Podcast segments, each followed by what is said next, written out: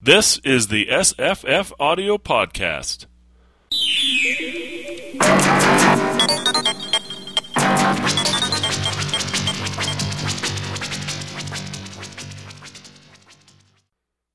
Hi, I'm Jesse.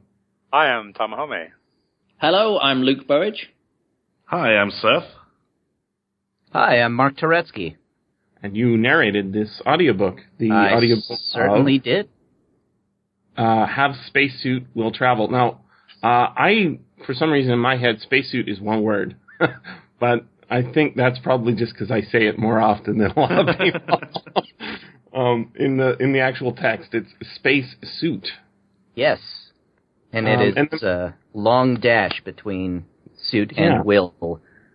Aha. Um, the, there's a comma in the have space, and not have space, the have gun will travel. I think uh, that old TV show. If you guys Yep. remember that one. Um, but uh, I was looking up that phrase, and apparently you can. It, it says have talks will something. You know, like Mm-hmm. go to party or something. Um, right. Which is kind of cute. Uh, did you know that this was his last quote unquote juvenile novel? Heinlein's last no- juvenile juvenile. Did not know that. Um, it, it's certainly very refined. Um, Yeah, totally. Yeah. I think that's. I did know it was his last one, and I also think it's his one of his uh, best early, or one of his best early, um, like of his juvenile uh, science fiction before he gets onto more pervy and political grounds. uh, even though Yeah. there's quite a lot of politics, there's quite a lot of politics in his. Uh, um, in his uh, juvenile novels, but uh, yeah, this is what this is a book when it, people always ask me like, "Oh, what's your top five science fiction books?" Of course, I have personal favorites, but when I'm looking for a um, a, a range, uh, you know, a good introduction to different times and different eras and different styles of science fiction, Have Spacesuit Will Travel is one of those books which I have generally thrown in there as a good example of like the Heinlein adventure style, juvenile style science fiction from the 1950s because I think it It is one of the best examples. is, is a classic. I mean, that's that is what makes it. I- If people are thinking about Heinlein juvenile novels, this is actually the one they think of. mhm. and it's it's uh, when Mark you got the uh, the contract to do this for Blackstone slash Downpour. I mean, you got to have been quote unquote over the moon, Oh. Yeah. right? Oh, I mean, seriously. absolutely. Yeah, I mean, It- it's it a classic. The juvenile novel of Heinlein, right? And Heinlein's the science fiction writer. Yeah, I was. uh Yeah, it was. It was really cool being able to do like such a classic. Um, uh, unfortunately, it didn't win the uh the Hugo or the Nebula, but uh it came close. I think. Surprising. I, I don't know on that year, but uh, you know, I think time is the is the ultimate fire in which you know these things are tested. And uh, the fact uh, I, I went to the bookstore and I looked, they they did not have it on the shelf, but they actually didn't have a lot of Heinlein. Um, they had uh, maybe Starship Troopers and uh, Stranger in a Strange Land, Right. which are uh, well, those are follow up novels. They didn't have any juveniles. Maybe they're sold out. Well, Yeah. the reason it didn't win a Hugo is because there weren't any Hugos. I think Hugo started in Oh. 1959. Mm, So No, Uh, no, uh, sorry, it was, was the first one, and that was no, a that was a retroactive one though. That's the thing. The early Double- the early Hugos are retroactive uh, Hugos, so there, there wasn't a regular award until 1959. Hmm. Well, you may you may be right, but I think you're wrong. 1959 is the first Hugo. Wow. Well, that would have been the year that this would have been up. Ah, that's a point. Yeah, Um, this came out in '58. Yeah, Um, it was serialized in fantasy and science fiction. By the way, um, another interesting thing in fantasy and science fiction, which didn't do a lot of uh, Heinlein serializations, it was more of the art magazine rather than the, you know, the hard SF sort of magazine. Uh, not that this is, uh, it is pretty hard, There's I some guess. I part, don't- yeah, there's some parts of it that are pretty hard SF. Yeah. Um, uh, four years previously, uh, Philip K. Dick's story was published in there called The Father Thing, Oh wow. Oh, weird. which is quite a different story. Um, I'm sure. But uh, there's there's some really cool thing happening. I think in in like I, I probably didn't notice it the first time I read it, which was when I was a teenager. I'm sure. Um, which is about the relationship between the mother thing and the worm faces, or Right. specifically worm face, the first one. hmm Um, I love how Kip gives names to every character. so there's Yeah. Fatty, Slim, right? And then later on, when they're being tried, tried, uh, it's No Face. No face. Yeah, yeah. It's- it's a, a cute little uh, uh, thing going on there. But um, Wormface, when you you talk to him, you just have to do whatever he says, right? Yeah. Yeah. And it's an intimidation rather than like it's like, oh my god, if I don't do this, uh, uh, uh, uh, I'll I'll die or something. Something bad will happen. Mhm. Whereas the Mother Thing's power is the opposite. It's she totally manipulates you in the exact same way, but by boosting your confidence and telling you how good a boy you've been. Yeah. Yeah. Well, that's that's hinted at more when he goes to the Mother Thing's planet and um, and he meets a Father Thing, and he says, "Oh, the Father Thing. There's not many of them, but they uh, when they walk in, they kind of." uh, You, you suddenly have confidence in them, and you have respect for them immediately. So it feels like there's this like generalized rule. It's not just Wormface who can cast these spells on you. It's the Mother Thing and the Father Thing and these other things. Any advanced alien, maybe Mhm. the, the the ones that are sitting on that council, I guess, like the Green Monkey. Yeah, Yeah. Dr. Monkey was great. Like, I can do somersaults and scratch myself, and I'm still more advanced than you guys. That, that was a great character too, Mark. Um, Yeah, thanks. You, you you were talking about the characters. You were you were listening back to it. You who did you mention? Uh, Ace. Hey, they, Ooh, yuck, Yeah. yuck, yuck, yuck. yuck yuck yuck. yeah. Uh, Ace was fun. Um, you know, just listening back, there's like this bit character who delivers the spacesuit, and I just like I was just taken aback by like, oh, I gave this guy a real character because he, he was Yeah. like, hey, you want this spacesuit delivered here? Sign this, Yeah. you know, like that. Yeah. Uh, it was a lot of fun. Um, but uh, there's an interesting thing um, in that he, a lot of the the space characters are sort of reflected in Earth characters. Hmm. So at the end Yeah. of the book, he says, you know, like when he hears his mother speaking, he's like, "Oh, well, for a second I thought it might have been the mother thing." yeah. And you have the um, No Face is called the the moderator, who's this synthesis of all these different people uh, and machines, um, and that's a lot like Pee Wee's father, who's referred to as the synthesist, Mm, mm. who. Um, you know, he and and he's also it seems like the best connected person on Earth. yeah. Um, and you know, there you can probably draw a parallel between Ace Quiggle and Wormface. They're you know the local bully. You know, one's the local space bully, and the other is. Uh, right. uh, um, so I thought that was interesting. It might, you know, I don't. That's- So, yeah. so you're saying it's all a dream, like the Wizard of Oz? It- like at the end, well, uh, it all her friends are like the. Everything. Scarecrow. Well, it's very nice. It, it is tied into the Green Monkey, right? but yeah, But also, um, think of what Ace predicts. He's in the he's he's making fun of uh, Kip in you know his soda jerk job, and what does he do? He says, "Hey, you, you're gonna." Oh wait, I'm doing the wrong voice. Anyway, he- he's gonna go sp- fight space pirates, right? yeah, and uh, he's going to go save the universe, right? he's Right. going to go save the uh, saving planets, and then at the end, it, that comes back and ties it all up. But it, it is like, didn't he just like one of his? He's he's lying out in the field, right, with his spacesuit on, and one of his uh, oxygen cords is like kinked or something. yeah, that could be. this is all a hallucination of a boy who Well, I think it's kind of hammered home at the end. It's kind of hammered home at the end that it isn't. It's one of the. It reminds Yeah. me of the end of the movie Contact, where they're like, "Hmm, and this was all just a hallucination, and you're just making it all up. It was a whole hoax." And it's like, but how did we record this 28 hours of static rather than it should have been zero hours of static Yeah. rather than 28? You know, it it Yeah. does feel like uh, uh, one of those things. It's like, no, really, we we have to put in that this isn't, and I don't think Kip or anybody else has any doubt at all that it didn't really happen for real. no. Um, No, I that's agree. but it does. Absolutely Yeah, true. the, the, the, the It- copy it of does the add a character does make it resonance, a bit though. like Wizard of Oz.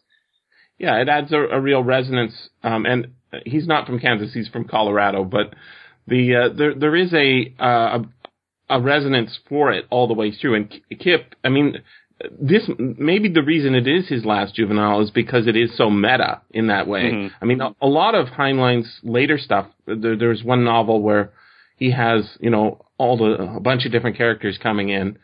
Uh, in different timelines and different universes, multiverses. Um, one in one novel, uh, the Rolling Stones, I guess it's called, also called Space Family Stone. they they are off adventuring, you know, around the solar system, and then in another book, those characters. Are, oh no, they are writing a, uh, and they're the way they make their living is by writing a soap opera, uh, like a radio soap opera, and then in another story, both of those the the soap opera characters and the and the uh the family are like at a party together. and I was like, okay. And then, you know, 15 other characters. So it, it's like he's sort of meeting. He, this is the story that is m- most um, about being a juvenile, Mhm. kind of. Right. So maybe you just like, okay, I gotta, I gotta do something different. And next one is Starship Troopers, which is quite, a, quite a bit different in tone, but also it uses a lot of the experience. I mean, this is a really good book for just telling you what a spacesuit feels like, yeah, right? yeah, Oh, yeah. absolutely. Yeah, that was the best Uh, part in the the- beginning with the spacesuit. Uh, it is. It's it's How he probably it all together, uh, and then he goes a trip across. great uh, yeah. sorry, No, go Yeah. for it, Luke. Oh, I was just saying that you're going to be doing on the SF SFF audio the the Martian, um, uh, Mhm. the a recent novel, and and uh, me and Juliana already reviewed it on the SFBRP, and then reading that, I, one of the reasons I enjoyed that so much is because it actually reminded me of have spacesuit will travel. You know, trying to get across the get across a desolate thing. You know, and trying to put all these things together. I'm not sure if you've read The Martian yet, but it does it does feel Oh, yeah. it, there's a, there's a very similar vibe there. Um, it really gives you a feel of like, okay, it's not just about this bit of technology or that bit of technology. The story is the technology, or the technology is the story. Like how it works really gets down. Mm-hmm. You really get down into the nitty gritty of it, and it feels very real. Yeah, I, It's- I enjoyed it- that too. it's- Uh, it's explained on the Wikipedia entry that um, that one of the things Heinlein was doing during World War II was working on pressure suits for, uh, I guess, bomber pilots. Mm. Um, Oh, wow. So he would have had to be looking at the sort of the tech that would have been later developed for the astronauts, right? Yeah. And this is before anyone had been into space, and he seems to have already worked out like all of the technology needed to Mhm. keep in a space. Pretty much. I- I just- I'm I not looked it sure up, it, it all works actually- exactly that way, but it's it's it's pretty close uh, as far as I can tell. Um, do you guys pick up on all the all the drugs that were in? Uh, oh yeah, codeine Dramamine. Yes. All right. yeah. He's got he's got uh, you know maltose, which I think is just like uh, easily converted into sugar. Mhm. But he's also got uh, dexedrine. Dexedrine. no, Yeah, de- is it I think dexedrine? he's got yeah. Yeah. dexedrine, he's got codeine. yeah, codeine. he's got dexedrine. Um, he's he's he's tripping. Yeah. but he but he actually said well because he works he works in a um, Pharmacy. Yeah. you know he he works in a place and he gets given the prescriptions or they you know they do out this fraudulent prescriptions just so he can stock it all up. I actually do like the I, I really do like that the whole section at the beginning of the book where he's building it and putting it together and he puts it in the water and he sits it you know he sits in it in a inside a um, stream and things just to uh, Yeah. just to Yeah. weigh him down with rocks and things to keep himself underwater. It's very, you know, it is a lot of fun. All of those sections at the beginning. I, I have a question for Mark Yeah. because this is a technical question, which is really a joke question and a very science fictiony. Uh, this is going to make Luke happy. Nerdy question. Okay, you ready? Mm-hmm. What kind of voice mistake did you make throughout all of the parts where he's in his spacesuit? Um, gee, I don't know. Your voice should have been up here.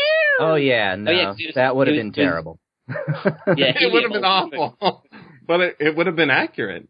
yeah, Yeah, but Um, sometimes I you have to make think that's mentioned, sacrifices though. for for listenability. listenability. absolutely, absolutely. Um, with a helium oxygen mix, mix you're going to have uh, everybody talking very high. yeah. yeah, Um, I, I don't think he mentioned that though, did he? In the Yeah, full cast audio, in the Uh-huh. full cast audio version, which is the one that I listen to, they do actually have a reference to that about, you know, and somebody does speak high in a voice, but then it's dropped very quickly, you know, because it isn't it isn't mentioned in the story. So then they just carry on and, like you say, just for listenability reasons, Yeah. not do the helium voice all the time. While we're while we're talking about the spacesuit, it's um it's almost um kind of like oh gosh, I, I gravity's been out for a while, and I I guess we can sort of spoil it. And it Talk about it. It doesn't really spoil it, but it reminds me his conversations with um, Oscar, um, personifying Oh, the yeah. spacesuit, reminds me of that um, kind of big wow mo- moment in Gravity, or some people saw as a wow moment, where you know the, the spacesuit is um, giving him advice, and there's that one point where he's trying to get up on a ledge or something, and he can't figure it out in the space. It's like, well, just use the hammer, and that was that was very. Um, I wonder if um, um, Alfonso Cuarón's son, who wrote the screenplay for Gravity, had uh, read this and gotten some in- inspiration from this because it, it felt very similar. Oh, well, I wonder. I wonder about this. Um, does anyone recall why Oscar is called Oscar? I was trying to remember that too, and I don't. I don't think it. I don't think it I ever it is. yeah. that his name that was on his nameplate. He was n- number O Was or whatever. Okay, yeah, I- that that seems more likely. Um, I, I, one of the things that I do like about this novel that a lot of people uh, I don't think do as much anymore is he uses the names of, of companies. It's made by Goodyear. Right. That adds a level of verisimilitude that you don't see when you're, you know, genericizing the future Mm-hmm. this seems a lot more. I, I read one review. Somebody said that it was set in the 1950s. I do not think it is set in the 1950s. Oh no, it's set a long way into the future. Yeah, I, I- I would. I would guess the 1980s minimum. Mhm. right. Actually, but it is This is Yeah, people are going to the moon, right? There's a contest where you can Yeah. Sure. Yeah. on the moon. no, But but it's sort of set in the from 1950s. Come on. Oh, Yeah, well, so the does sort of Social like- mores and uh, yeah. Yeah. Yeah, soap soap commercials are definitely a more 30s 40s thing than even the late 1950s is my guess. But Now I have a some some the, the I have some views on this relating to this book. For example, like with uh, um, with Gravity. Gravity is a movie which I think is is a movie which is set now but uses technology from the past mixing with technology Right, right. from the future. You know, you got the Chinese space station and you know NASA space shuttle orbiters in space at the same time, and that just doesn't happen. Whereas all the Yeah. technology involved does feel very feels very current.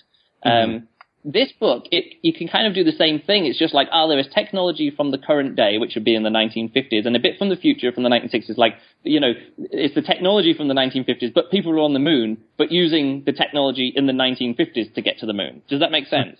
yeah, Yeah. So the te- technologically, it's the same as the 1950s, and everything else is the same, ni- same in the 1950s. But they've just kind of rearranged stuff that they're they've got they've gone further, like it felt like in Gravity. However, there is this section in the in in the book which, for me, is is one of the like kind of weaker world building parts where he gets to um, the Mother Things planet and is Vega. saying, oh, and they had a library, and it's different from our library. We have this technology and this technology and this technology at home, but here they have this technology and this technology and this technology. But the stuff that he's describing at home isn't, it wasn't around in the 1950s, and it's already out of date now, and it never was really there. So that's the bit, like, if that had never been mentioned, if he had never talked about what technologies were available on Earth in the future that it's set in, or in the current time that it's set in, beyond just the space stuff, beyond just the spacesuits and the spaceships and the other things that they have on the moon and on Earth and things. Uh, but when he goes into more the sociological kind of inventions, like, oh, and this is how libraries work in our, on back on Earth, but now here they work. This is how they work on the Mother Things. But, but even the stuff on the Mother Things planet is really quaint. It's like, oh, and they have color pictures. Oh, color pictures, and they can call up anything. You know, now we're walking around with phones with Wikipedia on in our pockets and things, and it's just that that's the thing that feel, felt more quaint. I don't. I actually quite liked all the the the one that- feels really current still. Even now, the space Oh, yeah, space technology still feels good. The- the one thing that- library going to be the hardest for any young person reading this book today is is none of that you know pseudo futuristic stuff it's going to be the stuff that absolutely is completely outdated which is his favorite thing his slide rule right. yeah. Hey, it's a better I invention than girls. I didn't know what a slipstick was. I had to look. I had to ask. Wait, what's a slipstick? But I felt I felt it. that I felt actually all of these things you could just say my favorite thing in the world is my well you can't even say calculator or you know Texas Instruments scientific it's like well it's my my compass set. iPhone with a Mathematica on it or something Yeah. you know I don't I don't even know what it could be because y- it would be like saying oh my favorite thing in the world is something that everybody else can have access to trivially Yeah. Mhm. Yeah. Yeah, I mean, remember that he says that when uh, he, he and his dad bought it, they had to eat uh, Potato the soup. Yeah, for a week Yeah. or a month or whatever it was. Yeah. Like, boy, they th- technology sure was expensive back then. Wait, isn't his slipstick a slide rule? it is a slide rule. Okay. huh. Well, Benjamin- maybe maybe if his dad would get off his ass and get a job. Uh, okay, okay, Mark's getting angry. Well, just I- I- we got to talk about it. We got to talk yeah, about it. those were some of my favorite scenes early on, actually. I okay. By the way, guys, um, this is a really, I mean, this is a really inspirational book for me also, and I think a lot of other science fiction writers. Um, very second line or third line into the book, Dad was reading Jerome K. Jerome's Three Men in a Boat. I didn't know if that was a real book, so I tracked it down. I read the book years and years ago. This happened. Um, it's a really funny book. If you guys haven't read it, it's it's very funny. yeah, Um, and it's also Oh, a big uh, influence on uh, the Connie Willis novel, To Say Nothing of the Dog. Yeah, Exactly. Um, which is also a funny book, although that one is uh, it's set, I think, in the time period. It, it's like a time travel story, Yeah. right? yeah. It's Uh, they actually uh, the characters meet the three men in the boat at a certain point. Right. Uh, oh, wow. right. yeah.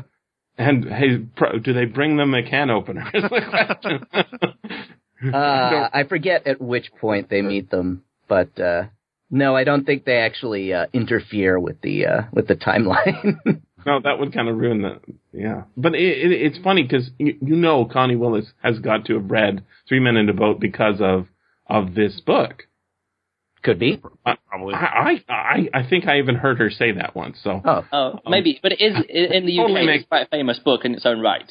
It it is a I classic in its own right. but not uh, you know but think of the generations right like heinlein is a much earlier generation than uh, connie willis yeah. Um, Yeah. Oh, absolutely. and uh, you know books go out of fashion i'm talking about reading the prisoner of zenda nobody knows what that is you know that was hot, that was really hot in the late 19th century but that's not going to be a hot book today unless you are a classics reader right oh, yeah. So, uh, say nothing to say nothing of the dog uh, has the dedication to Robert A. Heinlein.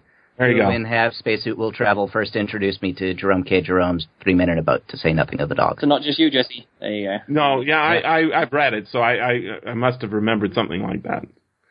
Yeah, um, it's Heinlein's uh, so frustrating because you you love the way he can explain things, and you love. I mean, I have a love hate relationship with his confidence because. Uh, I'm I'm pretty sure Luke's wrong about about the Hugos somehow. Yeah, I am actually. I looked sure. up. It was it was actually the first year he was not. This book was nominated, uh, but James Blish won for A Case of Conscience, and then Robert Heinlein won the next year with Starship Troopers. So I was actually totally wrong. Was- he, he And was I believe the in first one is Double Star. right? I, I believe the first Hugo nominated or Hugo winning science fiction novel was Double Star. But the thing is, is I'm not confident. Um, and the reason I'm not confident is because I'm a totally fallible human being. Um, when Heinlein proclaims something, um, it doesn't feel like he has any connection with fallibility because all his characters sort of line up behind it, unless they're uh, the Ace Quiggle sort of character, you Right. know? Which is a And, straw man. oh my God! You just want to say, no, that's not right, Mister Heinlein. There's something wrong here, and you're not you're not thinking of this perspective. So, I was very frustrated late late in the book when they're at that um, Security Council meeting, Mhm. you know, um, and I, you know, they just condemned an entire species to the void, right, for the actions of a few of that species. Uh, I I can kind of get uh, an understanding of them as being a, a security council. At first, though, we were told it was just a trial and sort of a.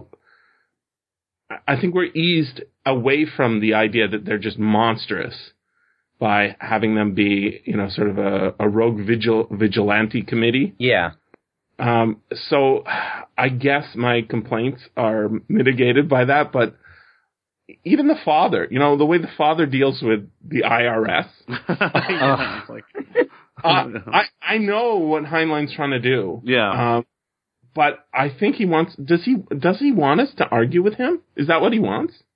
To come to our own conclusions? Cause uh, he does, certainly doesn't, you know, invite that, I don't think. No. I think yeah. at the end of the book, it's clear that people, everybody thinks his father is being a bit of a uh, a bit of a dick for leaving, and he's kind of forced back into the real world a little bit by his son. Um, I, I just think it, yeah, it is very much like a what's the what's the libertarians where you go and live in a you go and live in a valley somewhere and go in Galt or Going something, Galt, you know, yeah. Oh my god. I, I don't know if that's the technical term, but it does feel like it's like, well, I did my contribution, whatever. Now I'm leaving, and I'm just going to make my own way, and I don't need any of your support or you anything. But it does feel like he's like he knows that his son could be getting into the best college if he just, you know, asks someone. I, I know it's weird to say this, but he's making his son do all the work and get there in his own sweat and stuff, which But is a he, good he thing. also said he also said that uh, it says later on that his dad had purchased him like a uh, uh, An the- education scholarship, or something, yeah. Yeah, right. And he's So just he waiting to see him. what he would do with it. It's like Yeah. that's kind of uh, the father asshole. It really is. The What an opposite of the asshole. Yeah, the other Yeah, thing I- is where is he where is he getting money from? It doesn't seem like he has a job. It seems like No, Kip it's is like the only one who works. things. I think he's Heinlein. I think he's a writer. Uh, that could be. Um, he is a write. He is writing. I think. That's my problem Yeah. with most fiction anyway, is that money is is just sort of a a plot device. It's never really shown where people get money. It just sort of turns up when they need to get it, or or it turns up when it when they need to not have it. The it. money basket in this story. I mean, it, it is central uh, to the way Kip Kip has to deal with the world, right? yeah. but he sort of adopted the the philosophy of his father by tacit or something. But later on, it turns out uh, it turns up again in Heinlein's religion book, which is The Stranger in a Strange Land. You guys remember that? There's a money basket inside the church of of uh, uh, the Martian. What's his name? Uh, Michael. John Michael Michael. Yeah, it's been a while since I read that book.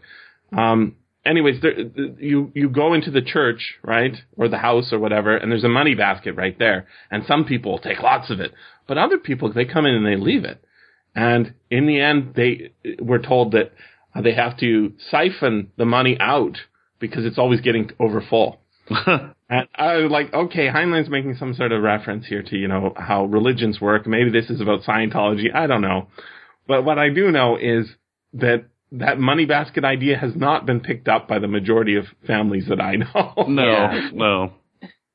Why? Why has he put that in there? Why is that idea like a an idea? Is that is that what Heinlein did in his own life? Like, isn't Don't this trust the really banks. I guess. I get. I mean, I I don't like you know putting all my money in the banks, but I don't have a lot of money, so it's not a big deal.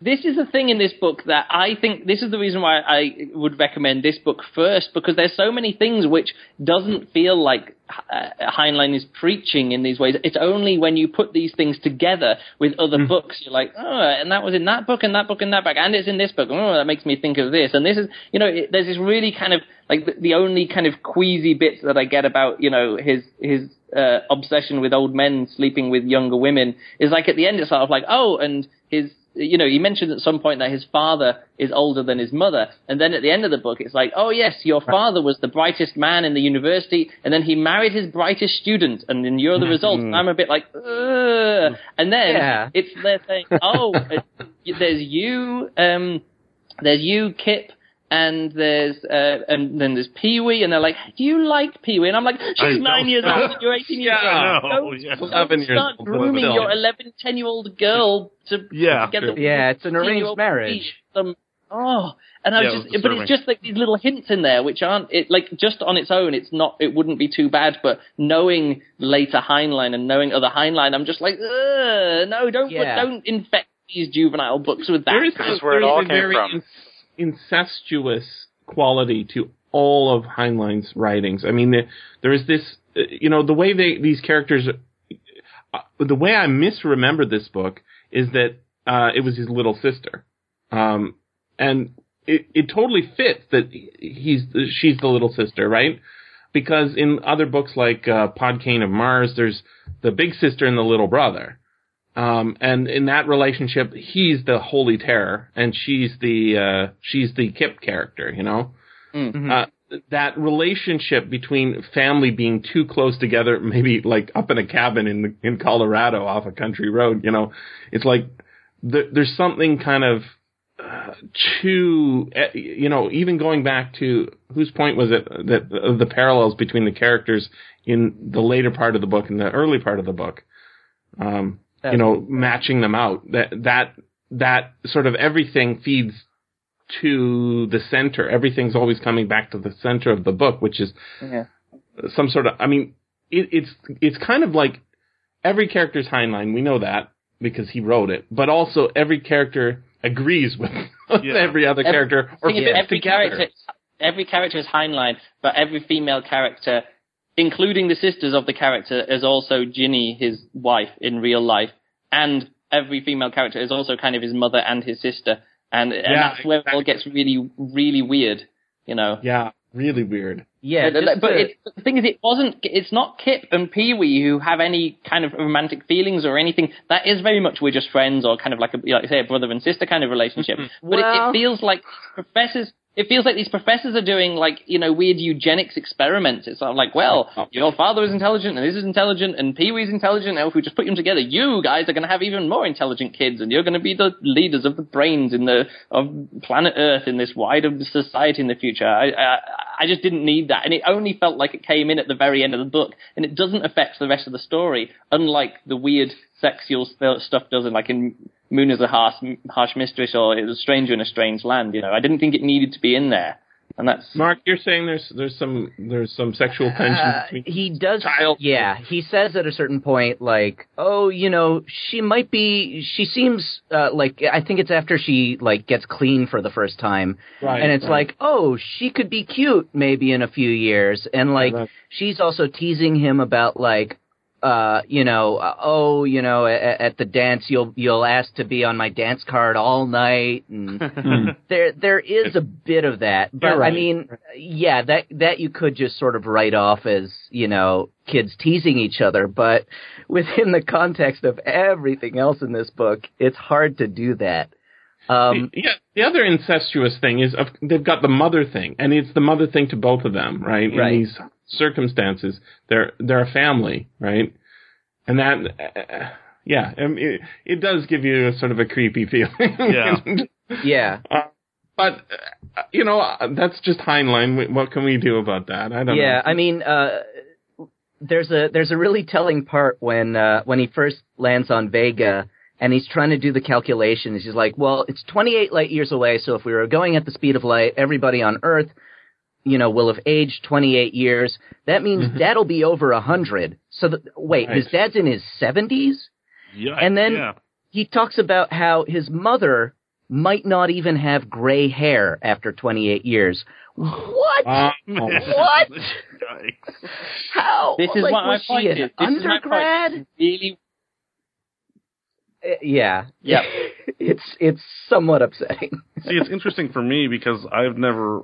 I read uh, Time to the Stars a long time for the stars a long time ago.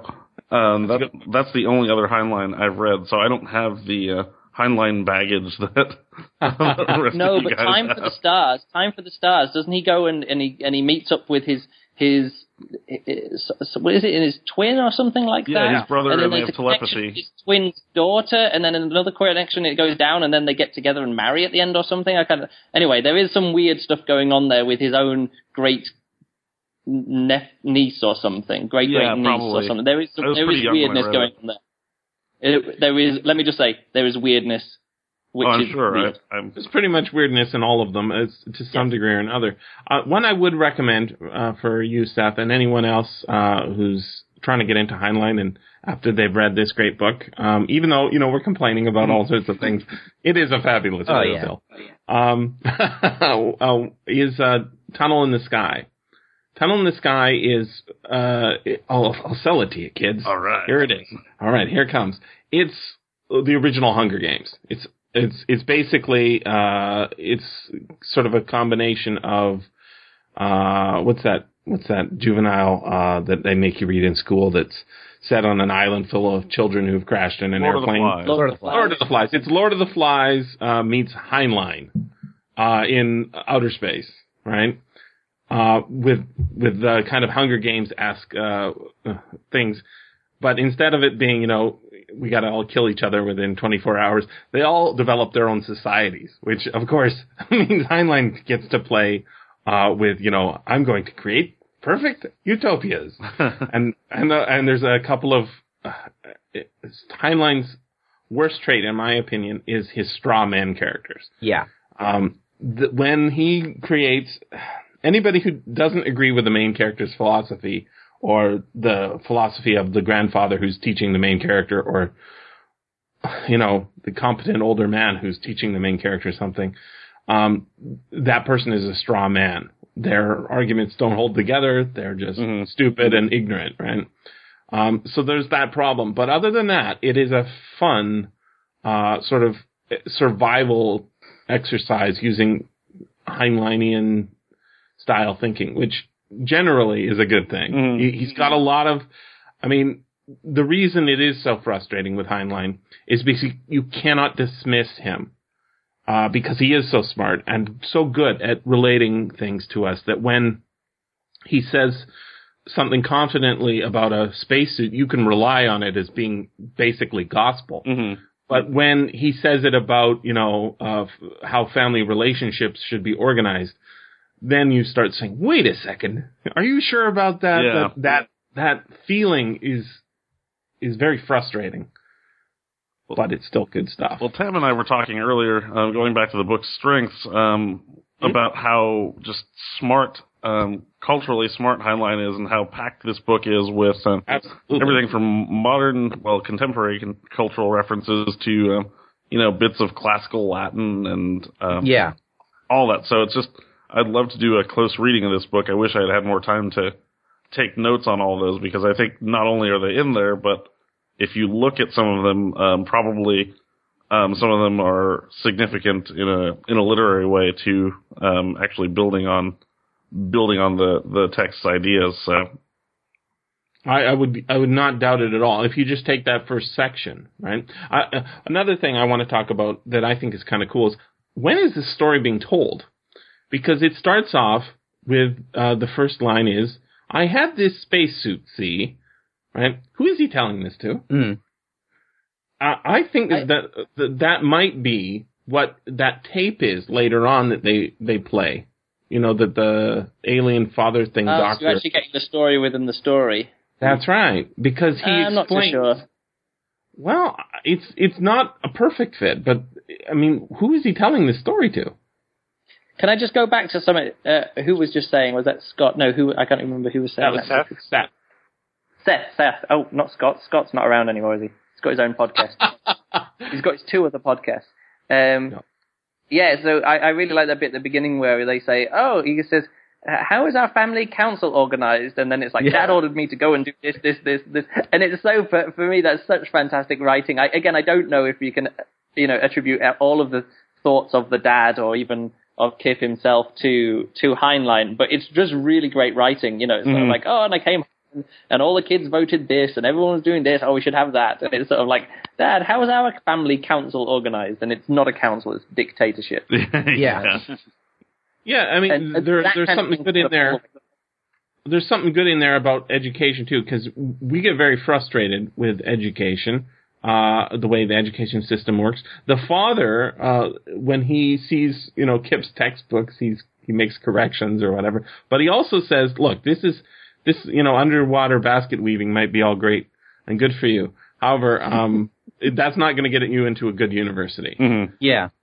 And so he says, you know, oh, here, try these. And then Kip has to fight his way to learn Latin, and I guess that pays off later on. But uh, Yeah, all the Yeah, education it's- stuff feels very. to the, uh, yeah, I mean, uh, uh, the thing is, is uh, this actually is my experience as well, right? I did not learn much in school, um, Right. and the reason I didn't learn very much in school is because I was learning on my own because school was uh, it was prison. It was a place I had to go, a thing you had to get through, um, and it. I mean, if you look at the society around us, um, and the lack of knowledge about stuff, you gotta say that school's not as effective as it should be. At least in, uh, after a certain point, you know, after they teach kids how to do basic math and and basic writing, you can't you cannot seem to instill a a love of great learning by forcing kids to go to school. Right. At least not in the kinds of institutions that they've got in this book, and we still have today. Right. Of all the things that have not changed in this book, you know, they still have. They had coffee then. They have coffee now. uh, the education system is exactly the same. Absolutely, yeah. It felt very, very modern. Very, you know, the the ideas and the philosophy debate at the beginning is very appropriate for. And I think the appropriate response to it is to read Have Spacesuit Will Travel. I agree. And adopt the philosophy that Kip has. Yep. Which is, I'm going to learn this shit on my own Yeah. because everything is interesting. Yeah. And when you read Heinlein, there is this feeling like you are learning stuff as as you are going through the. I mean, I, I, I certainly didn't adopt his quasi libertarian philosophy of a lot of things. Uh, not sure exactly how it would all fit together, anyways. But I learned a lot about space. I learned a lot about the planets. I learned a lot about history. I, le- I learned to read a bunch of good books.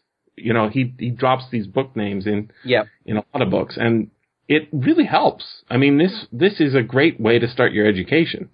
Yeah. Yeah, I was, I was wondering if uh, the kid was purposely smart or if it was just Heinlein being the kid.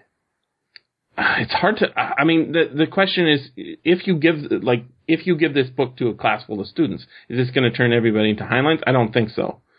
Um, I think I don't think like Kip is smart, but he's got, he's got a very he's got a specific kind of smart. You know, like at the beginning you understand that he is just a bit of an, idiot, but his growing up is compressed, or his you know all his gaining knowledge and all these other things is compressed down into that first chapter or two when it's talking about how he did this and he learned that and he learned this. he's very but much like Rico. He's very much like Rico from Starship Troopers, the next book, right? Yeah. Because he he he knows he's not the smartest, uh, you know, not the sharpest knife in the drawer, uh, but he's determined to work hard and Yeah. you know things and that was one of my notes. That was one of my notes, and that's that's the same. Like you say, it's, it's the same for me. I know I'm not that smart. I just know I've put in a lot of reading and a lot of exactly. thinking and a lot of practice into everything I do.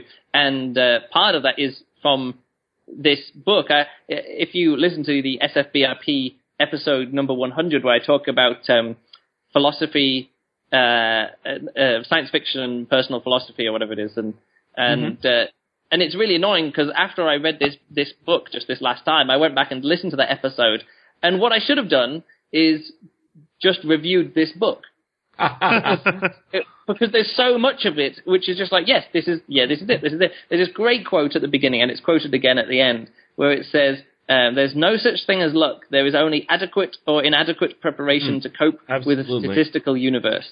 There's, And there's that- a point where you, you, you hear that and you say, I don't know if it's scientific or not, but what I do know is that I'm adopting that. Yeah. Yeah.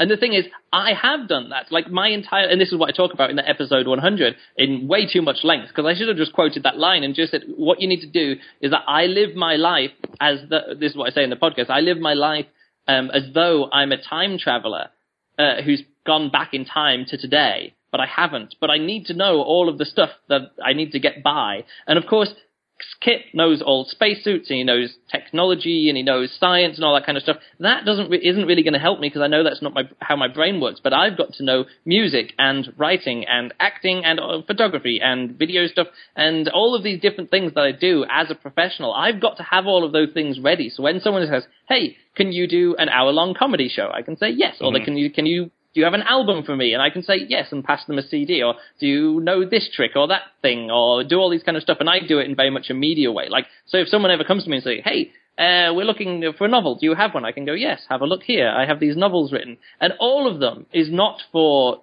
the time that I'm doing them. It's preparing to have that statistical thing that will pop up. And that has Right. actually what happens. That is what has happened in my life. All of my big, um, all of the big steps I've taken in my career have come because someone says, ah, we need this. And I'm like, well, I already have that ready. Give me a week or give me a few hours or however long it's been. Yeah. And I've been able to have it ready good enough to go. And that's what my entire career is based on in, in so many ways. Um, that I've had things ready. But it isn't it isn't technological stuff. It's more artistic stuff and Sure. performance stuff. But it's there and it's ready to go. Um, nice there's a nice resonance this is uh, while you're saying that i was thinking about about why this work uh, this book is so uh so good. I mean, the thing is, is it's technically it's not you know better written than any of the other Heinleins. I don't think people say that it is. I, I don't think that that's true, but I think there's something about the way you accelerate in this book. So when we start off, he's he's stuck at home on Earth in Colorado, right? He sounds like he's never even left the neighborhood. His goal is to get on the moon, to go to the moon. That's that's what he says. I wanted to go to the moon, right? Um, and his father says, "Well, go ahead. I won't stop you, or whatever it is." Um, which is uh, which is a good way of you know uh, prompting, you know, giving permission. But yeah, he doesn't really give him much help other than that. Uh, but then when they do, when he does accelerate towards his goal of finding this prep, mm-hmm. right? Uh, he's gonna try and win that space. He's trying to win a trip to the moon. He wins a spacesuit. Uh, it sounded like a whole bunch of people won spacesuits, which makes me think their space program is pretty amazing, right? Yeah, they have numbers. It was winners six through one hundred or something, wasn't it? Yeah, it's like wow, that was a lot of spacesuits. Then this soap company must be hugely like it's like Coca Cola or yeah. something. Right? very powerful.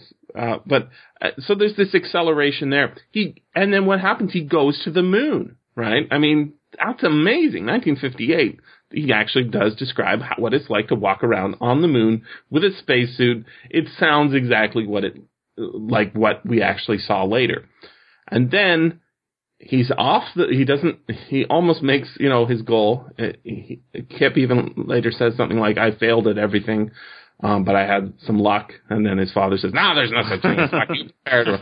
And uh, he almost makes it to his goal there. And then boom, they're on Pluto. Right? Mm-hmm. Now, if you think of the way, uh, human space program is supposed to develop, we're supposed to go to the moon, and that's a stepping stone to the other planets, right? And then we're going to go to the stars. Yeah. If you follow Heinlein's philosophy, which I absolutely think is a great one. Um, and Pluto's the edge of the solar system. Mm-hmm. Yep. Then we leave that and we go to Vega, which is another star in in our uh, galaxy. Then we leave that. We leave the goddamn galaxy, right? Um, this is there's a, a super acceleration that happens, and it is almost the kind of acceleration that happens when you are learning, mm-hmm. because you start off and you're kind of you know not doing that great at it. Um, but once you start down that way, you can feel the acceleration of mastery. What I like to call mastery. You can feel it so that when new facts come in, you know exactly how to put it in. Mm-hmm. It's at the point in making the puzzle where you've got the outline. Yeah. And pieces are dropping into place, you know, pretty smoothly until, you know, that puzzle's done. The next one starts up. The next kind of problem starts up. You know how to attack the problem. This I is, think it's slightly different than that. When when you're talking about problem solving, the point is once you've learned how to do the first puzzle, the next time you come across a puzzle, it's not a puzzle anymore, and then you have a bigger puzzle. So now you've got to do the puzzle. The puzzle pieces are completed puzzles, and then when you put them together, you get another complete picture. And then when you have another puzzle, it's just another complete picture. You know, so it's sort of like a fractal kind of thing as you go up and up. Mhm. I think that's more of the way. Like once once Kip learned how to learn, once he was given Mm. that this is how you learn. Then the next things he didn't say, oh, and then I learned algebra in this way, this way, and this way, and then I learned calculus in this way, and this way, and this, and then I learned Latin in this way, and this way. And, you know, he doesn't need to do this. He says, and then I read this book and that book, and I learned that. You know, Yeah. and then later on, he brings up stuff that he's learned, which he didn't even need to tell us. But that's, you know, we've already zoomed out of the picture so far. That you know, those they're they're But just yeah, these there- tiny there is little this- steps. This zoomy thing. So, like, um, Tam, you were saying, you know, the favorite, your favorite part of the book, and I think everybody's favorite part of the book is is the initial setup where we're seeing him clean that spacesuit, figure out how it works, you know, test it, all that stuff. Um, but it's not like the rest of the book is crap. No.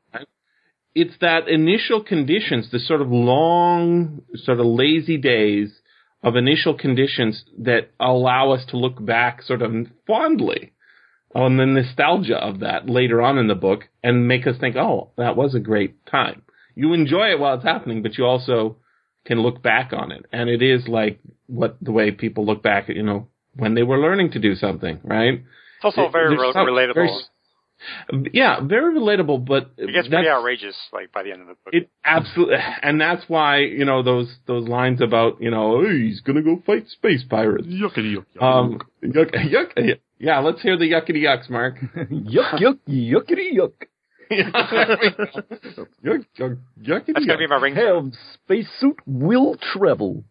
Yeah. so great. It's um. There's a there's something special about. I think he's. I don't know if he planned it or whatever. It's just the way it it, it accelerates. It's kind of different than the way the other books, like Starship Troopers, is sort of a bookend, right? You know, there's Yeah, the there's beginning and at the there's beginning and action at the end, and then political. Yeah, Yeah, and I was gonna it's say it's kind of like a bridge from his juvenile novels to his more, I guess, didactic novels. Seems like that, yeah. There's a lot It's of uh, interesting- speech making in the middle.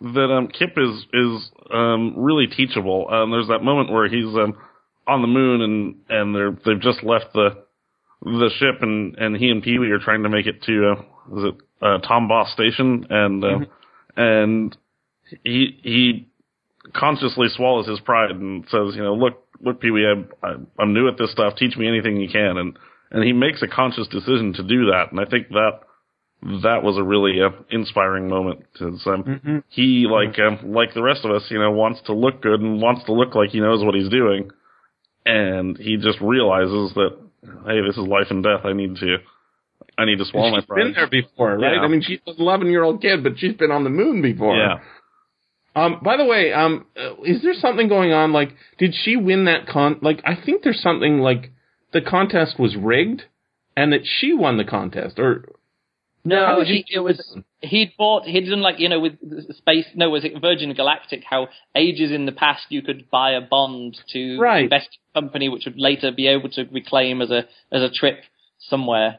And her father invested in that, and she managed to get the But- trip. I think that's a lie because if you think about what remember the the whole goal of the that her going to the moon was actually manipulated by the worm faces. The worm faces wanted her, not her, her father to go to the moon so they could Yeah. snatch him.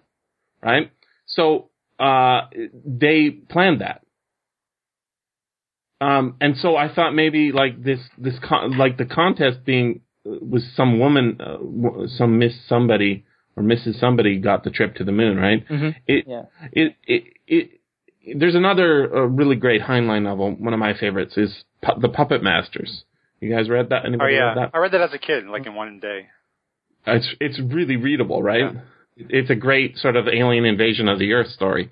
Um, it sounds like the worm faces have quite well, uh, you know, got their claws into the Earth. Well, they Um, have they have humans working for them, don't they? The uh, the two Yeah. uh, They seem to- and- you know, they know about like a lot of people. Uh, maybe they got listening stations, or maybe they've got other agents or something.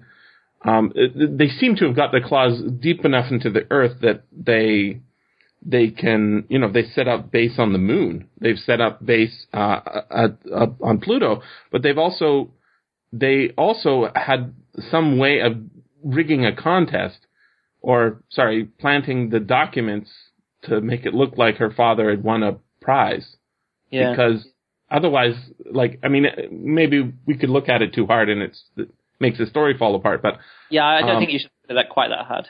Yeah. There are plot- there are No, plot holes. Th- th- don't read close read that part, uh, Seth. So Tam, No. I've got a, I've got a question for you.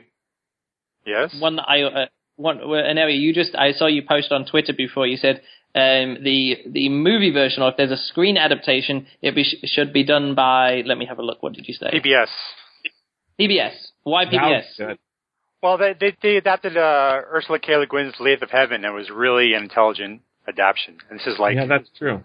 uh, several years ago.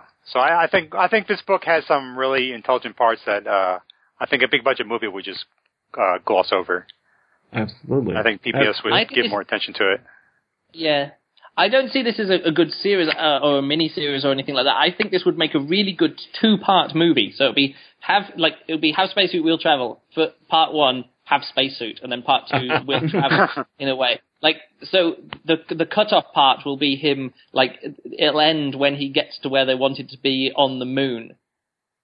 if you know what I mean. So he the, the first half of the first movie would be him on Earth, and then scooped up and taken off to the moon, and a big adventure going on in the moon. And then the second movie would start being captured on Pluto, and then all the big space adventures where they go off to Vagrant. So if you don't obviously need to have more action and more more fun stuff going on later Mm-hmm. there. But I think just one just the first half of this book, like before you go to Pluto, you could probably like you could end that story in a way at that point. Yeah, that big trek from the from the ship they escaped to Tombaugh Station feels very climactic and um, Yeah. intense. Yeah, it does. and And, and if you if you had them trying to get across and trying to fix the thing, and there's all this, you know, it'd be a bit like probably a bit too much like Gravity has just been, you know, trying to get from one place to the other and not run out of air and do all that kind of stuff. But if at the same time they were being chased by the worm faces or being chased by the two, um, what is it, Skinny and Fatty or whatever they're called, the, the Jock and two Tim. flunkies. Was it? Jock and Jock Tim. and Tim. By the way, Mark, that was my other favorite narration. Was um, your Tim is basically just consisted of "Shut up." Shut up. Yeah. Shut up. Shut up, shutting up. But if if it was those two kind of working with aliens and chasing them across, you know, a bit a bit more cat and mouse kind of stuff with the, you know, and it could almost be done in real time, like like Gravity is almost in real time. You know, it's, it starts and they've got this amount of time to get out of it. You know, you could you could really accelerate through there. So uh, that would be that would be my adaptation. And also, I would do it with de- where you know in this Oscar talks to him. I would definitely have Oscar with a real uh, like it, uh, like a in the movie, it would have to be more modern technology, and I think an artificial intelligence to talk back to him, so he can say, "What's going on?" and Oscar can say, "Blah blah blah." Two hours left of oxygen, you know, and actually Make have a voice Siri. talking back. yeah, like a Yeah. Siri kind of voice. Oh, but this is that's a standard that's a standard science fiction trope um, of of the the spaceship talking back and, and giving guidance, you know. So uh, Guys, I want to get your thoughts on, on the, Open the helmet trial, now. the trial sequence Yeah. later on in the book. What do you what, what do we what are we to make of the you know they they bring a Neanderthal they they bring the Roman centurion and then the two the, the two kids. I mean, it's I think it's the weakest part of the book for me. Um, I, I like pretty much all of the book. This it's not terrible, but um, what what is Heinlein trying to tell us exactly? I just think it's bad science. Like if you're going to do any trial, it has to be blinded. It has to be, you know, you have to have a significant sample size and you know error bars and stuff. I just think it's, I just think that teaches really bad science on a galactic, Yeah. a galactic scale, which is why it fails for me. Because I think something like that could- yeah. I think it could work, but it, it feels too set up. It feels too neat, too packed. Yeah. Whereas if it had been like these, they'd been collecting people for the last two thousand years, and it isn't just like ah, some Romans and then some modern day people. Maybe, maybe if it had been what, what like in the movie was it Bill and Ted's bogus uh, excellent adventure, or whatever it is, and they and they go through time and they pick up this person, and that person, they pick up Napoleon, and That's how to do your homework. That's if you, if, yeah, if you'd have, if they'd have picked up a lot more people, like maybe two people every year, all in that time, but Kip ends up having to be the one to be the voice of it because he's the latest one or something. I think they, it could have been. Obviously, it's more difficult to crowbar that into a story, but I just think it could have been a learning, a, a bit better learning points there in terms of um, experiment design. Yeah. Anyway, that sounds that, uh, that sounds right to me. Any other thoughts on that, guys? Yeah, Mark, what did you? I mean, you narrated the thing. What what did you, as you were as you were narrating it, what did you think? Or Well, um, yeah, it's uh, it's not a very good trial. Um, the fact that um, uh, the way the the Neanderthal is presented is um, a bit weird. Um, yeah. but also the fact that that he then has to go and say like, oh, maybe these these people are descendants of the old race. Uh, Yeah. whereas the, the Neanderthal wasn't. And it's like, really, Heinlein? Do you not believe in human evolution? Like, what, what is your deal here? He's Mhm. gotta, he's gotta do this sort of chariots of the gods style, um, uh, thing.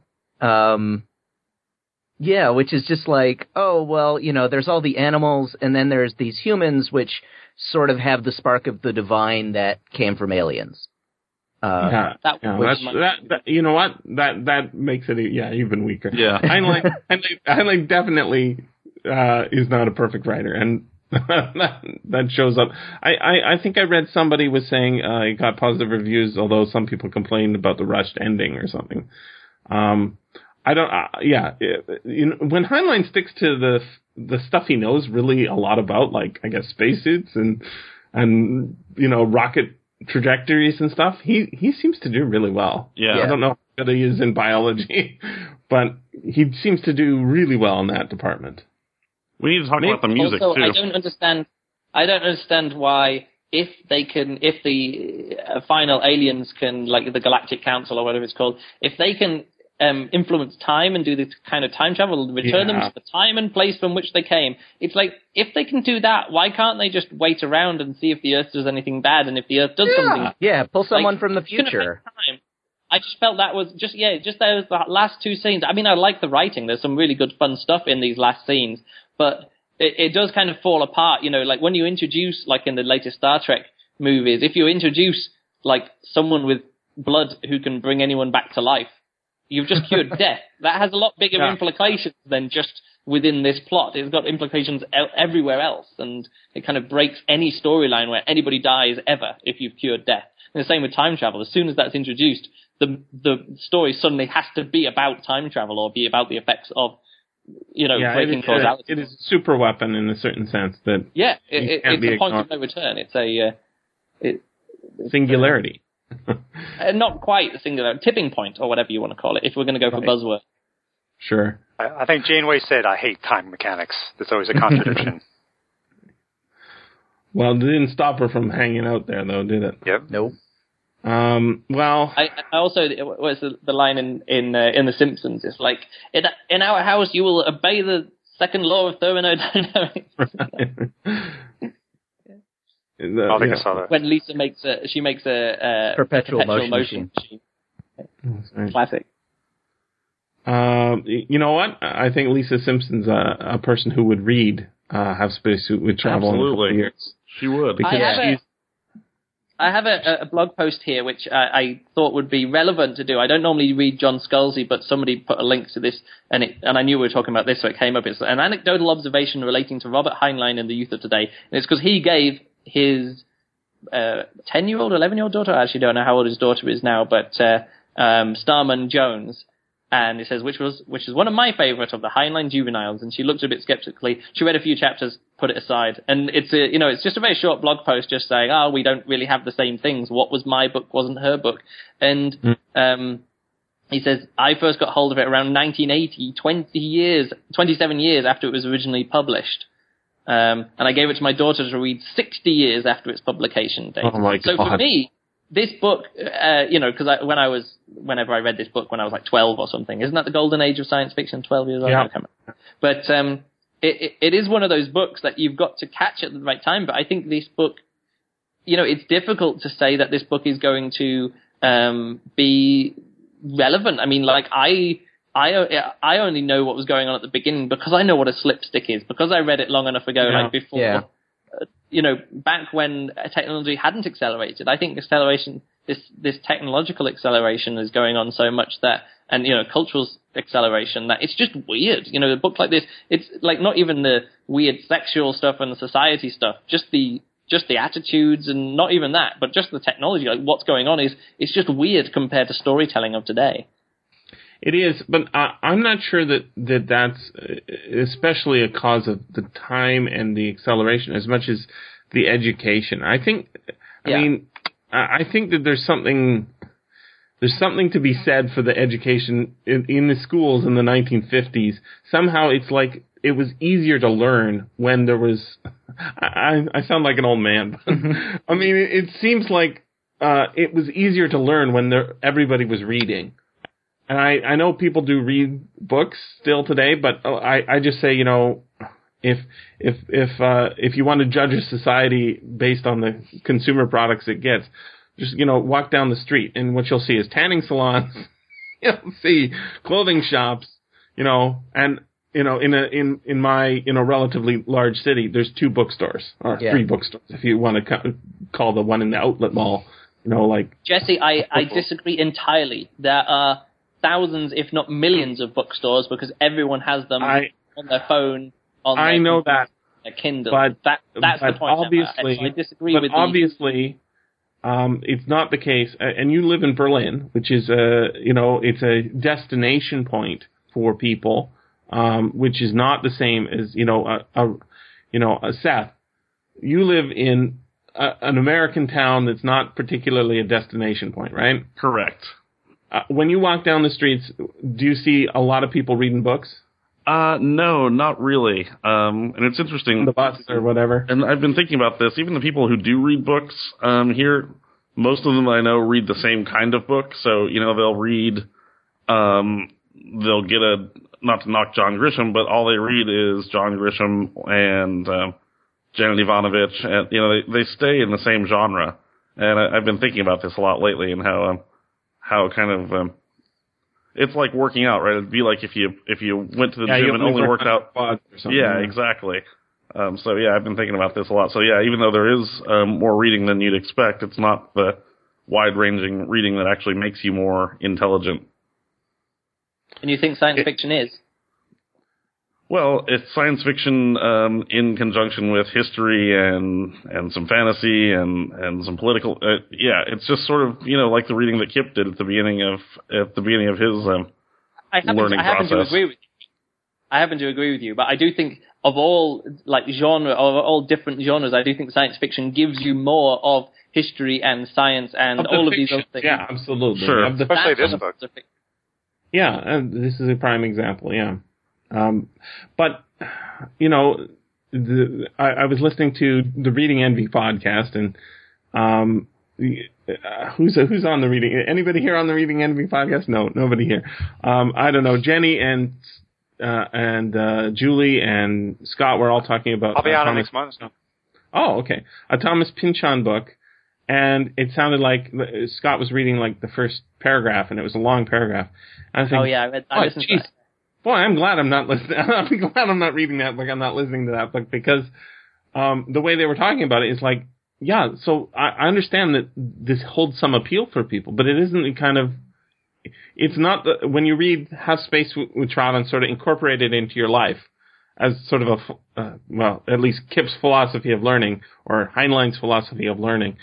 Um, it doesn't; those kind of books don't hold an appeal somehow. I think, and and I- I'm not sure. Like, I'm not sure that when we look back at the 1950s and uh, say, you know, look at Heinlein, and everybody was much smarter back then.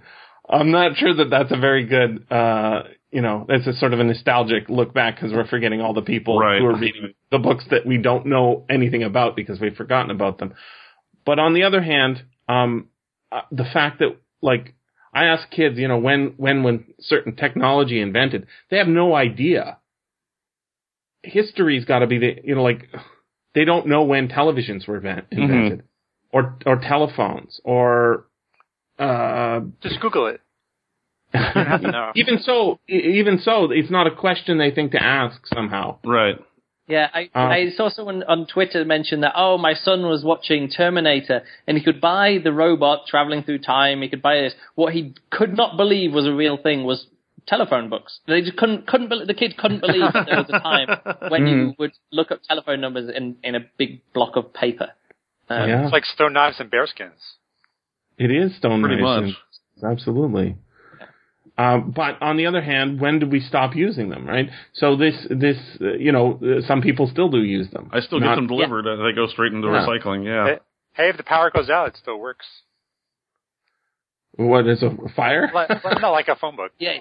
Oh, I oh, see. I Got- thought you meant to light a fire with it and all Yeah, the it. light- Or you could use it to light a fire. yeah. Well, um, I, I don't know how, how we uh, we fix the problems of today, but I think by reading this book, you might hmm uh, get a start. I don't know. Can I can I share a story? Uh, uh, Yeah, share a very specific story that about this. So this is my Virgo. No, not Virgo. This is my Magellanic Cloud story, um, which I only realized how much this book, how much this book has influenced my life, or the you know the idea of no such thing as luck. There's only adequate or inadequate preparation to cope with the statistical universe. So at the end of this book, they're talking about the Magellanic Cloud. You, you remember that bit? And they're saying, "Oh, did you Yeah. ever see the Magellanic Cloud?" And his father said, "Oh, once I was down in Brazil or wherever it was, but I Yeah. didn't get a chance to see it because I didn't go outside." Anyway, my first trip to Australia, actually my first trip to the Southern Hemisphere, um, was back in I guess 2000 and I'm going to guess 2008 or 2007. Um, and one of the things that I've always wanted to see was the Magellanic Clouds, probably because of this book, but also because it's a it's a cool thing that you can't see from the northern hemisphere. So I thought, ah, I'll see if I can find this. So I went. I was down at a juggling festival in Sydney, but I took for a few days. I took a, a trip up to a place called Katoomba, which is in the Blue Mountains outside of Sydney, and um, and I thought, well, I'll go down. Uh, and I met a, someone there who was also at the, this juggling festival, and uh, so we, the two of us, we went down to like outside the town to where you could look over this canyon. I thought, well, this will be a place where there won't be any light, and we'll be able to look up on this kind of, you know, this outlook place, this viewing platform across this whole, you know, canyon and forest and things, the rainforest there. And so I looked up and I was looking around, I was going, ah, I can do, but I printed out this, um, printed out this bit of paper where with where it would be. But because I'd never been in the southern hemisphere before, like the whole sky was just wrong. You know, it was one of those weird Yeah. times. The whole sky is wrong. Looking up, couldn't really find it. I was looking, I was pointing up, and I was getting like turning the map around and couldn't really see it very well. You know, got a torch and trying to shine it there. And then there was a guy just sort of like sort of like just uh on another kind of viewpoint, just just up above, like one story, one floor up. And he was like, "Hey, what are you looking for?" He was there with some other people. He was looking for, I was like, "I said I'm looking for the Magellanic Clouds," and he says, "Ah." what you need, where you need to look is here. And he got this laser pointer out of his pocket and started pointing out the different sites in the in the southern hemisphere sky, including the Magellanic Cloud and you know the Greater and Lesser Magellanic Cloud. And he was pointing out this stuff. And then I said, well, you know, I, I was, I can't remember the exact conversation, but I was like, well, how do you know all of this? And he happened to be an astronomer who worked in a nearby observatory who just happened to be walking past and hmm. happened to spot me looking for the Magellanic Cloud. And it is one of those times where I was just like, I mean, it was only when I read this book again now, because I guess that's the first time I've read this book since I had this experience. But it was one of those weird experiences where I was reading the end of this book and I was like, this is my life. I have had, like they're sharing at the end of the book, they're sharing their Magellanic Cloud stories and what they know the story, you know, how, did they see it? Did they not see it? I did see it. I wasn't prepared because I hadn't prepared properly. And if I had prepared properly, I would have seen it. And it, it was, it was just the clearest example of adequate preparation Mm-hmm. to living in a statistical universe that I was in the southern hemisphere. I did do the right preparation. I went to the right place and just happened to be lucky that there was somebody there with a laser pointer who There's no also such happened thing to as be a blacklisted. astronomer. Destiny. So it's just one of those things where I was just like this, but this doesn't happen just once or twice in my life. I set my life up that these things happen to me all the time, and I am one of the luckiest people I know purely because it. But it, this was one of those like it, it was it was almost too on the nose. It was hitting the nail on the head too. It was it was too much of a perfect story to show how this book has influenced my life because it's actually talking about the Magellanic Cloud. Um, and spotting it when I'm in the southern hemisphere. So that's my that's my story of why this book means a lot to me, or one of the stories. Luke, you should write a There you self-help book. Luke's keys. And there's nothing. Hey, just read this book. Just read Have Spacesuit Will Travel, and you will okay. understand. The the problem I- with the self help book is it's a genre, right? if it was, if you could solve it by reading a self help book, there wouldn't be any more, right? Well, my my self help book. I guess you can go back and listen to episode 100 of the SFBRP. It is like I live my life as though I am a time traveler who just happens to be here, and I need to be prepared in every situation that that I will be lucky if something comes along. If statistically something comes along, I will be adequate, adequately prepared. And of course, this book wraps it up in a lot better than I did in that episode. But yeah, it just it just I- comes back to that. That's how I live my life, and I- why my life is as it is. I think first you have to be like an independent person with your skills or interests or whatever. And then later on, you might uh, get lucky and connect with other people that can help you along after you've advanced. You think I had to be an independent person thing, to print out a map to see which where to look in the sky to see the Magellanic Cloud? I think I just have to be a cur- curious person. I don't that's, the, that's the main thing is being curious and and actually following through with it. I, I think a lot of people are embarrassed by curiosity. They think that yeah, uh, was was it was on the moon, right? Kip was saying, um, was it Seth? You saying that when he had to swallow his pride, he had to swallow his pride and Yeah. just give in to the fact that he didn't know what he was talking about or doing because he didn't know where anything was. He's never been to the moon before. He barely knows how to use a spacesuit, and uh, he can't even walk right on the moon. Doesn't know how to do it. He's he's walking around in his his socks. um, he needs help.